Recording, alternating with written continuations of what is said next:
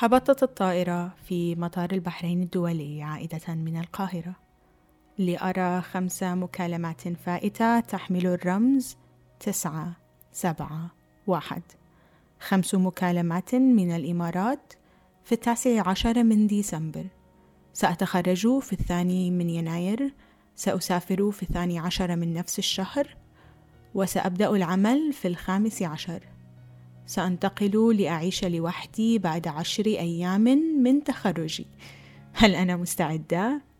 كلا لكن هل سأخطو هذه الخطوة؟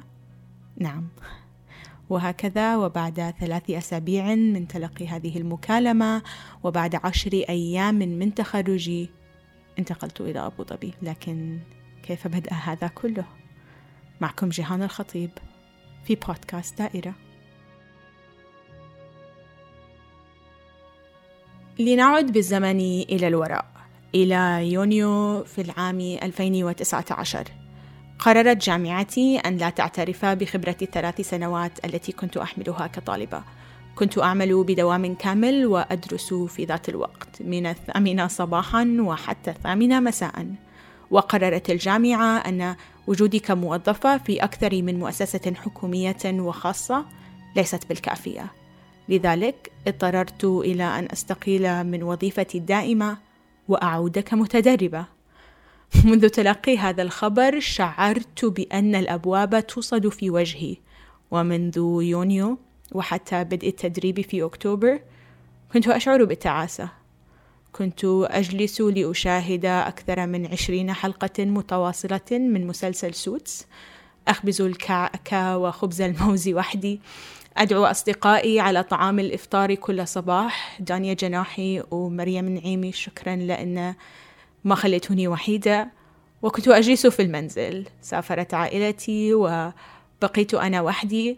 كنت أشعر بالفشل. كنت أشعر بأنني عبء مالي على من حولي.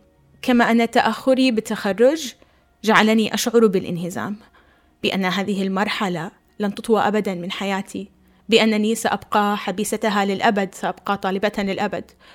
وأحيانا كثيرا وليس أحيانا كنت أشعر بأن الجميع ينتظر لحظة تخرجي أكثر مني في جميع التجمعات العائلية أو أو بين الأصدقاء. آه خمس سنوات ولحين ما تخرجتي إيش دعوة؟ قاعدين تسوين ماجستير. لو دارسة طب أحسن لك. اللي بعمرك قاعدين يخلصون ماجستير ودكتوراه. كلمات وأسئلة ترمى هنا وهناك. تشعرني بالحرج بأنني متأخرة فاشلة أضيع وقتي وأن عمري يمضي بلا رجعة. لكنني لم أستوعب في تلك اللحظة أن لكل شخص توقيته الخاص وبأن تأخري في التخرج لا يعني فشلي وأن عدم التزامي بالخط الزمني الذي رسمه لي المجتمع لا يعني أن حياتي انتهت. تتخرج عندما تبلغ من العمر الثامن عشر عليك أن تختار تخصصك ومهنة المستقبل. أربع سنوات في الجامعة بالتمام والكمال لا تتأخر لا تزيد لا تقلل.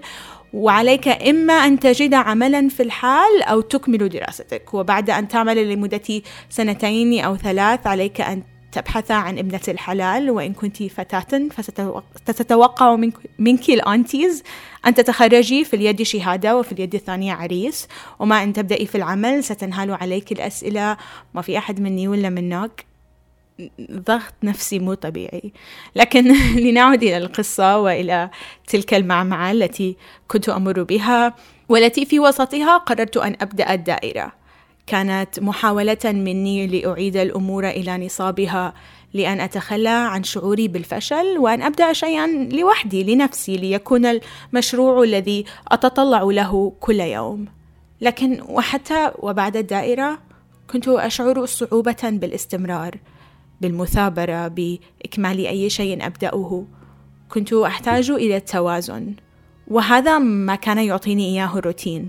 فبينما يمقت الآخرون ساعة العمل المحددة والاستيقاظ مبكرا أبحث أنا عن هذا النمط لأنه يهذبني ويرتب يومي. حتى أن سعادتي زادت عندما بدأت بالتدريب العملي الجامعي أستيقظ في الخامسة والنصف صباحا. أسمع فيروز على إذاعة البحرين الطربية في السادسة وأنا في طريقي إلى العمل. وأصل قبل الجميع أشرب الشاي أقرأ الصحف اليومية وأتابع أخبار المال والأعمال لإرسالها للموظفين وبينما أنا أعمل على مشروع التخرج وأذهب إلى التدريب العملي قررت أن أبدأ في التقديم على وظيفة. وبدأت أبحث في الإنترنت عن وظيفة تناسبني في أي مكان في العالم من تنزانيا وكينيا وحتى نيويورك والأكوادور. أردت تجربة جديدة. أردت أن أبدأ حياة في مكان مختلف أن أكون شخصية مستقلة وأردت أن أواجه بقراري هذه المنظومة الاجتماعية التي تستضعف المرأة ولا تحبذ استقلاليتها.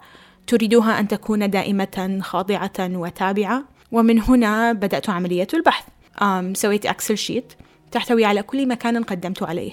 تاريخ التقديم الموقع الجغرافي نسخة السيرة الذاتية التي شاركتها تاريخ الرد موعد المقابلة وتقييم المكان من واحد إلى عشرة. من وجهة نظري طبعا.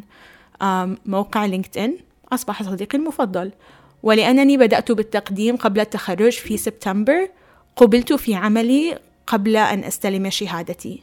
لكن الرحلة لم تنتهي هنا ورحلة أخرى بدأت.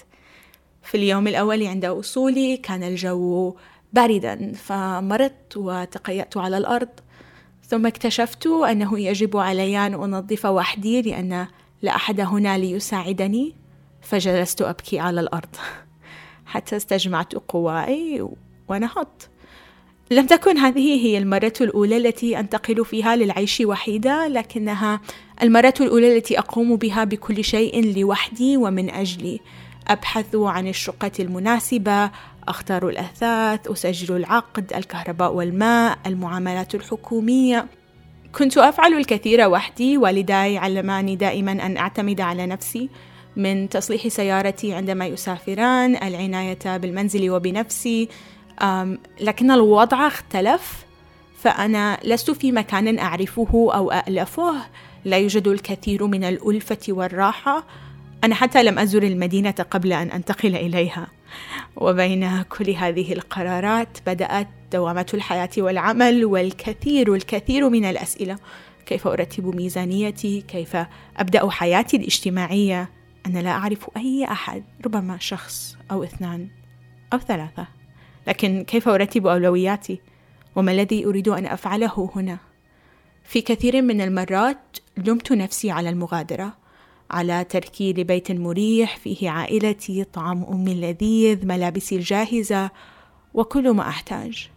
لكن والداي علماني أنه لا أحد يدوم لنا للأبد. لذلك فقرار المغادرة كان بالنسبة لي قرارا شجاعا لكي أكمل رحلتي في هذه الحياة معتمدة على نفسي. واجهت الكثير من التحديات سئلت أكثر من خمس وأربعين مرة شلون أهلك خلوك تنتقلين؟ عادي عندهم؟ شكك في الكثيرون وشككت أنا بنفسي أيضا. لكن كل هذه التحديات صقلت قدراتي أكدت على شجاعتي. وساعدتني على أن أتخلى عن كثير من الأشخاص وحتى الأشياء. لأول مرة منذ وقت طويل أشعر بأنني سعيدة بأنني راضية عن نفسي. أطمح للمزيد وأعمل للأفضل. لأول مرة أشعر بأنني امرأة قوية مستقلة strong independent woman. أتحكم بمصيري باختياراتي ولا أساوم أحدا على قراراتي. وأشعر بالسكون وبالسعادة. لأول مرة أشعر بأنني أنا. كانت معكم جيهان الخطيب في بودكاست دائرة.